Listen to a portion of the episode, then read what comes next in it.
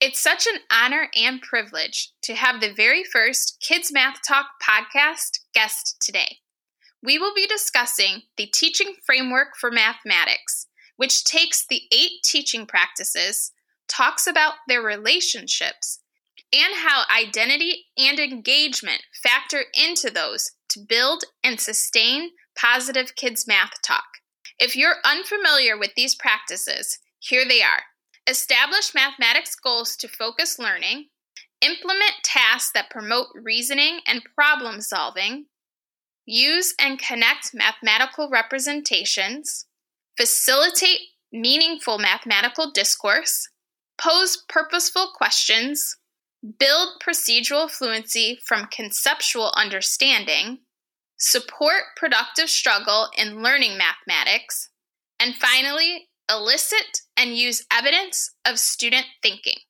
Listen now for suggestions on how to use this framework for designing face to face or online learning, and then later on, head to my website, kidsmathtalk.com slash podcast to find a link to the actual framework.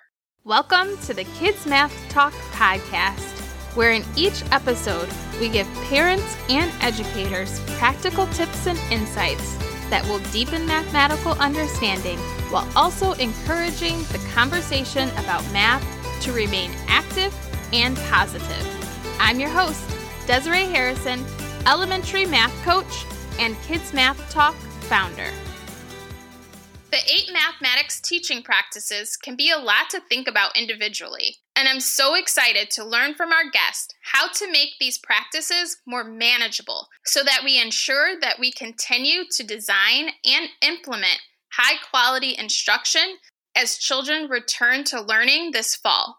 Our guest today is a professor of mathematics education at the University of Wisconsin Milwaukee. She was the chair of the writing team for the NCTM's Early Childhood and Elementary Mathematics Catalyzing Change book.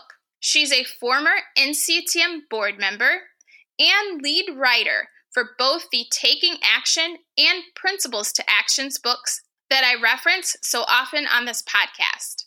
So let's welcome DeAnn Huinker. Hi, Desiree. So nice to join you today, and I'm honored to be your guest. I am really in, am enjoying your podcast. Thank you so much. So, I do reference a lot of the books that you have been so instrumental in uh, on the podcast. And I love Principles to Action, Catalyzing Change. I'm getting more into every day. It just came out in early, just a few months ago, really, uh, early childhood version. And the taking action, though, that came out in 2017 is what I've really been drawn to. It's uh, it truly resonates with me. I reference it all the time in my own work as a math coach, and I find myself picking it up and leafing through it at least once a week. And I always end up coming back to that. I think it's in chapter 10, and it's the teaching framework for mathematics, and it's just been career altering for me. So I was wondering if you could give us an overview of that framework. Yeah, I would be happy to. And with that framework, what was so interesting, Matt Larson said he thinks we should have put it in chapter one rather than chapter 10 because people don't always find it. So it's always the first thing I have people turn to and study first before really getting into the book itself and thinking about the teaching practices. So in regards to the teaching framework, you know, as educators, you know, we want every classroom to become powerful spaces for students to learn mathematics and for them to become doers, knowers, and sense makers. So the question then is, you know, what does math instruction look like in these classrooms? And that's really where the teaching framework comes in because it's a vision of what needs to occur really on nearly a daily basis in classrooms. So in Principles to Action, we actually examined about two decades worth of research and that led to the identification of a core set of eight high leverage teaching practices for mathematics. So now the framework, which we then created and came out in the Taking Action series, shows how those teaching practices are related to and support each other in order to create these powerful learning spaces that we want for students in learning mathematics. Now, the framework has um, four different parts to it that I'm going to refer to. So, the first part of the framework shows that teaching begins by establishing clear goals for the math students are learning. So, we need to think about, you know, what are those math ideas we want children to understand and hold on to for a lifetime? What's really that deep learning that we're going after? Then, the second part of the framework involves designing or selecting tasks related to those goals.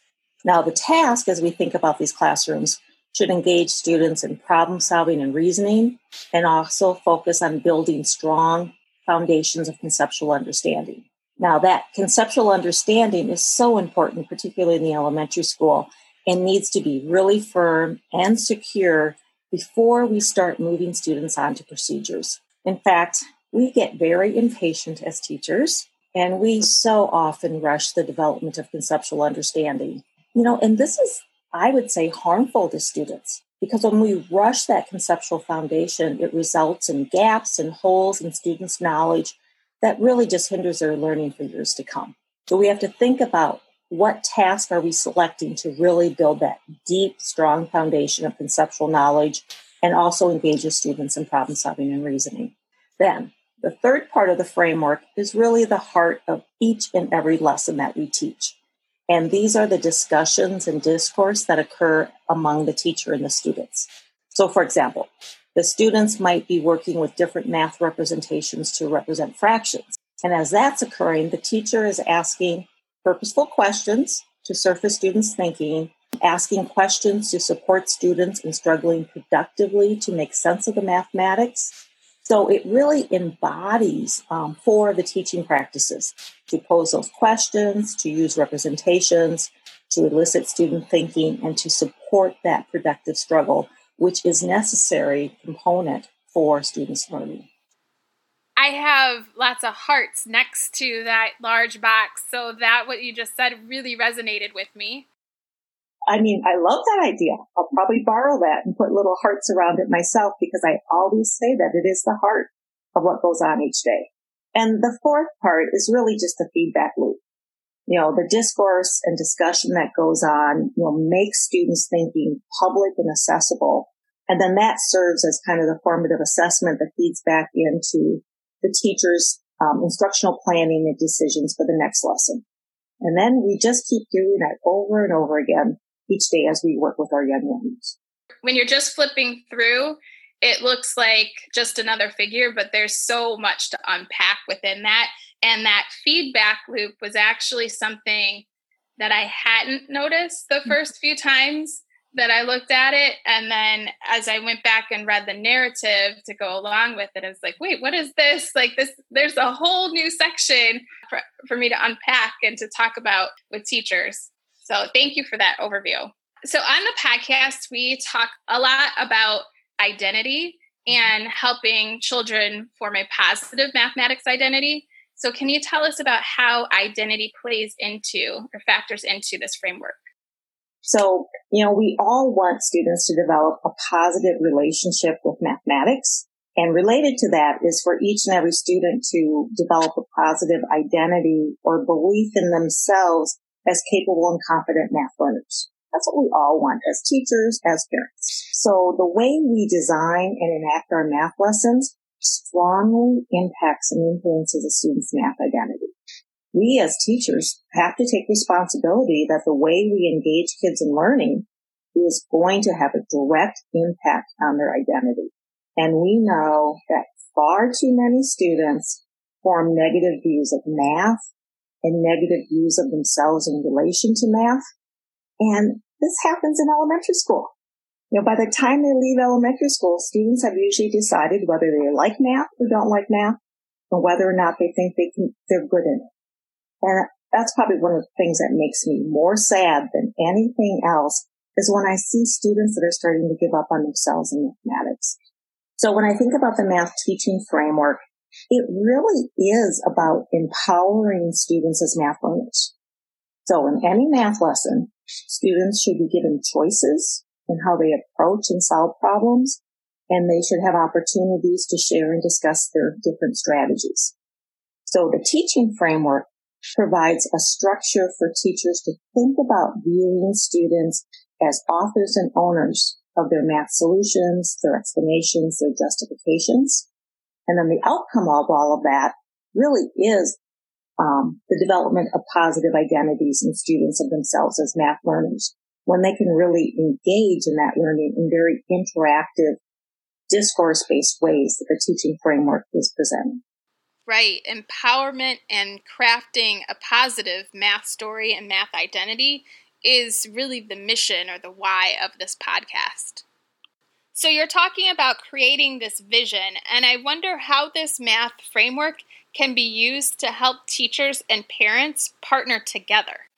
Sure. I know teachers that are starting to use the diagram that shows the teaching practices as part of like their curriculum nights or um, their parent teacher conferences and things so that it's a way for teachers to kind of talk to parents um, how things are changing in the math classroom that look a little bit different than their own experiences. So I kind of see this as a tool for helping parents to envision how math classrooms are looking different and to start understanding why this is really important.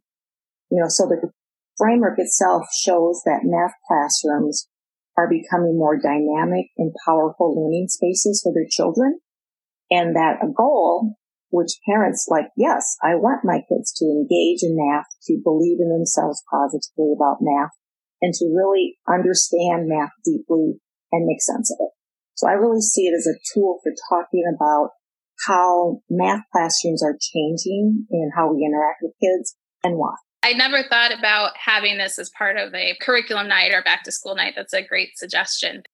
Given that in a few weeks, a lot of us might be facing the reality of being in an online environment or having children who are in online learning situations, what's your take about how we can use this teaching framework to continue the process of and the practice of using formative assessments in the online environment?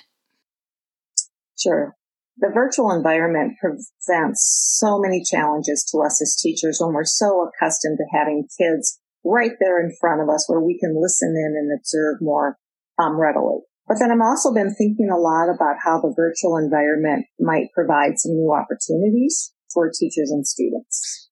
So for example, we're probably all amazed at how adept some of our students are at with technology, but I think the notion of having kids video record their math explanations and demonstrations is actually quite exciting because sometimes we, you know, students put things on paper and we say, Oh, I wish I had the opportunity for them to tell me more about this or to get their, those learners. So if students are recording their explanations and demonstrations, it actually provides new opportunities and even multiple entry points for students to demonstrate the strengths that they bring to their learning.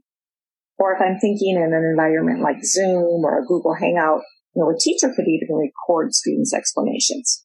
And then those could be tools that students could watch each other's, they could watch their own, they could critique their own recordings, improve them. Wow, I hadn't thought about using things like Seesaw or Google Hangouts or Flipgrid for critiquing yourself. That's a brilliant idea. Yeah. I mean, especially, I was thinking at first for like older kids, because they could, they can record it, watch it, and then they realize what they didn't say.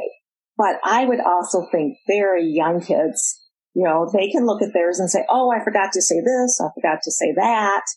So I think that would just kind of be fascinating.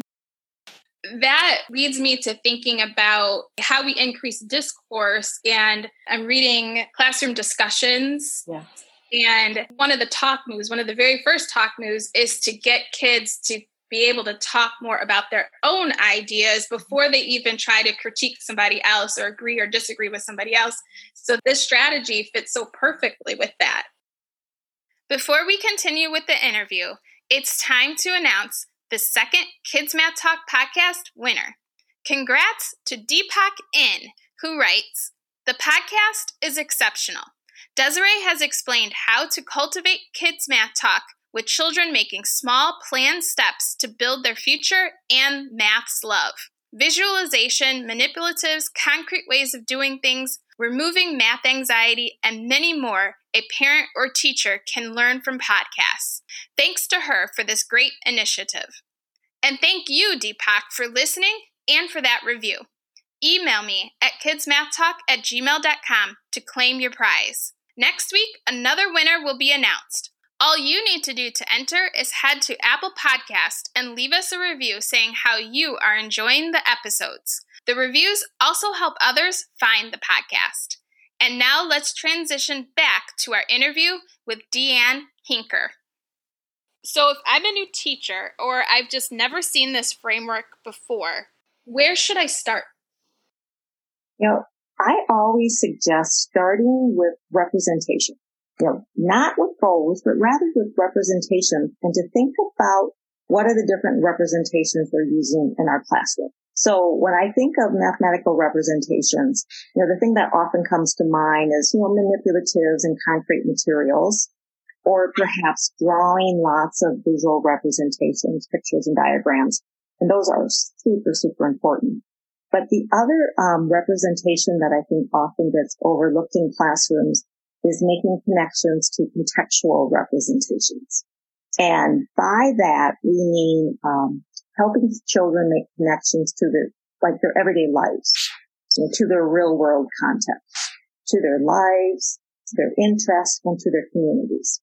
And when I think of elementary students in particular, I also want to note that contextual representations don't always have to be real, that we can tap into children's imaginations and the imaginary context um, you know, kids are ready to talk about traveling to another planet or going on a safari or whatever they want to imagine.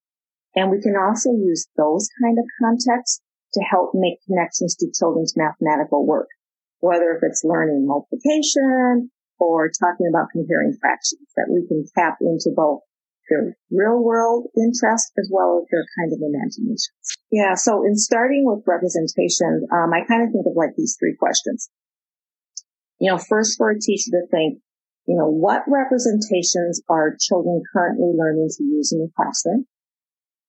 And then are you providing students with choices? Do children get to make choices in the types of tools and representations they want to use to make sense of the mathematical work they're doing? And by giving students choices, we're also helping them learn to um, make good decisions about which representations are appropriate or best for working on certain types of problems. And then the third question is, how can we help children make connections among those different kinds of representations, such as connecting fraction symbols to visual diagrams and to real world content? So I often think of representations as kind of a quick win area because it's very um, it's something we can get a hold of and work with kids on very readily and bring more in and to think about representation. So I just think that's always a good place to start.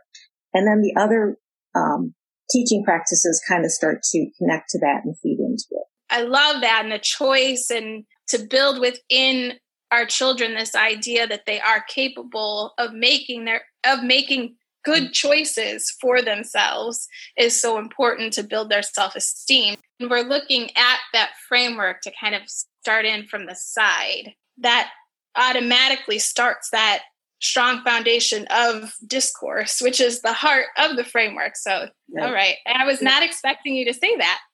No, because I think as soon as you're like, oh, well, let's look at your visual diagram, you have to think, what are the questions I'm going to ask children about their diagrams or their strategies? And then you want to start to draw out their thinking and reasoning. So that's another teaching practice.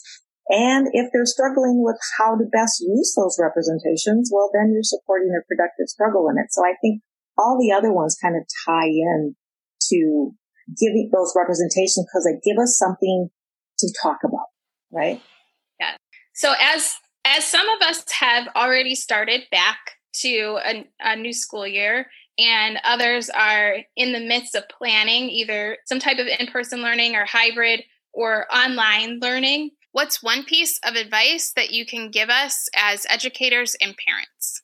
So, as I think about the math teaching framework, um, I like to envision it as a tool that we can use for strengthening our professional practice.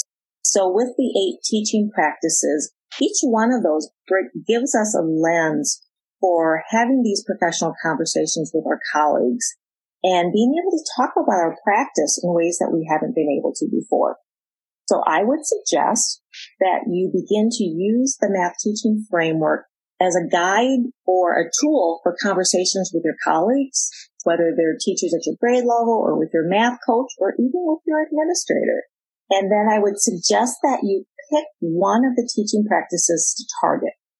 Then you and your colleagues can work together to study and strengthen that one aspect of your teaching. And what you'll probably find is that as you are targeting that one specific practice, you're going to just naturally start considering the other practices as well.